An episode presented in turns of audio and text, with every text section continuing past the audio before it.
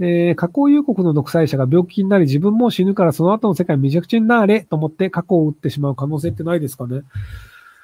えっと、核を撃つはないんですよ。あの、まあ、えっと、まあ、ロシアはわかんないんですけど、アメリカの場合も一応その、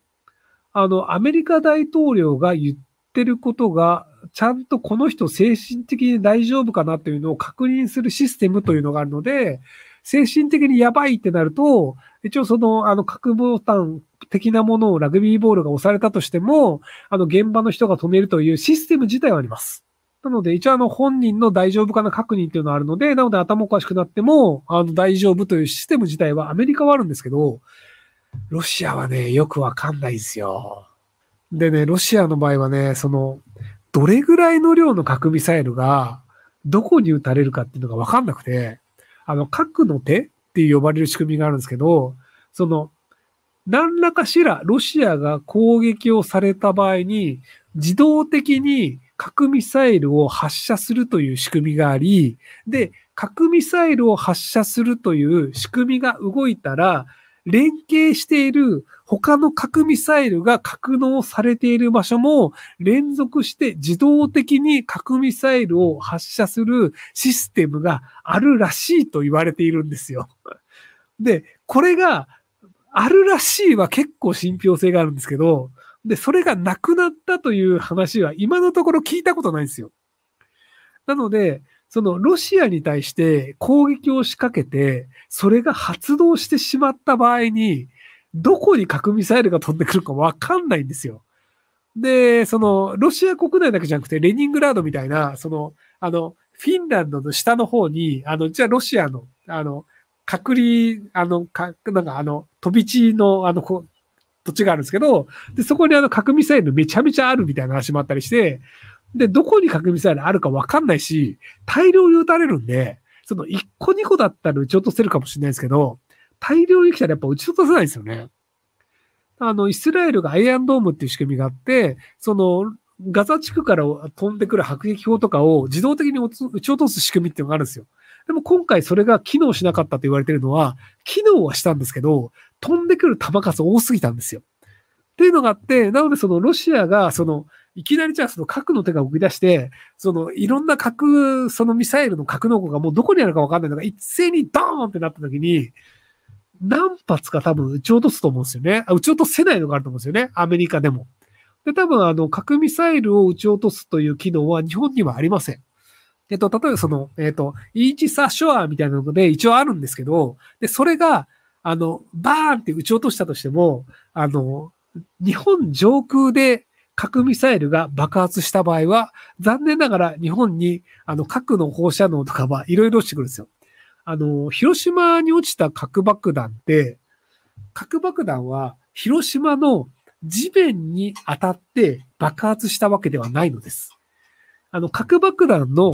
その爆発する爆発力を最大限に発生させるためには、空中で爆発させた方が効率が良いのですよ。要はその地面に落ちてしまって地面にめり込んで爆発をした場合は、あの横にしか広がらないんですよね。で、上に行ったとしても別に大したエネルギーにならないので、で、下半分のエネルギーは全て無駄になってしまうんですよ。なので、空中で丸く爆発させるのが一番効率よく爆発のエネルギーが使えるよねってなるので、空中で爆発させるという方が、実は核ミサイルにとってみたら効率がいいんですよ。なので、その核ミサイルを止めるのであれば、ロシアで発射した瞬間に、ロシアにドーンって言って、ロシアで爆発させるっていうのが一番効率がいいんですけど、残念ながら日本は法律上、他の国にミサイルを撃つことはできないので、日本が迎撃できるのは、日本の領土に入った時に初めてその撃墜することは可能なんですけど、日本の領土領空で核ミサイルを爆発させてる時点で、もうそれは核の、そのエネルギーも、あの、地面の方に来るし、で、その後放射線部、放射の、放射能、あの、なる放射性物質というのも、ずっと上空からバラバラバラバラ押しまくってるので、結果としては撃墜、撃墜したとしても、もうその土地には住めないよね。で、その後に人は絶対、そのなんかいろいろ死んでしまうよねっていうのは変わらないので、なので、ロシアがガチになった場合というのは、日本はもう止めようがないっていうのが現状じゃないかなと思います。うん、そのレールガンで、えその、まあ、どの上空、どのあたりかなんですけど、その、めちゃめちゃ高度が高くなって、その、なんか宇宙までも、そういうはその、あの、めちゃくちゃ高い、なんか、上空2万メートルとか、ここまで上がって落ちてくるんであれば、その上空2万メートルをレールガンでボーンって当てるっていうのだったら、薄まってくるかもしれないんですけど、そうは言ってもむしろ、日本の上空だから、あの、広い地域に広まって、かなりめんどくさいことになってますよね。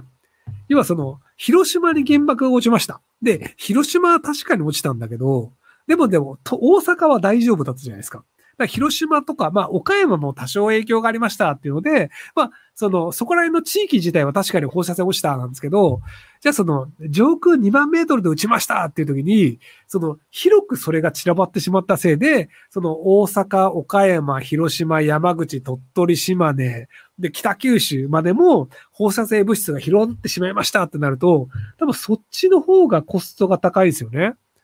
で、あと、その、電磁パルスの問題っていうのがあって、その、上空でその原爆のようなものが爆発してしまうと、その下にある、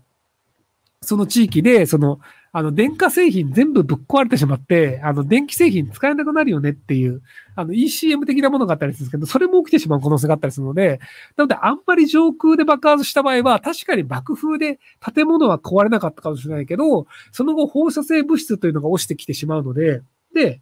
じゃあその、大阪、九州まで含む地域に放射性物質が起きてしまい、EMP か、起きてしまいましたってなった場合に、そこの土地を買うやつが現れると思いますか？要はその、広島だけで起きましたってなったら、大阪とか福岡とかは普通に商業は成立するんですよ。でも、広い地域に放射性物質が起きてしました。で、即死するレベルではないけど、薄く放射性物質が落ちてきましたってなった場合に、その土地買う？それより東京の土地買った方がいいよねとか、東北の土地買った方がいいよねってなるじゃないですか。なので、誰もその土地を買わなくなって、もちろん住む分にはいいかもしれないですよ。あの別に放射性物質が落ちてきたとしても即死するわけではないので、生活はできるんですよ。で、広島も原爆が落ちた後も別に人は生まれて死んで生活はできてるんですよ。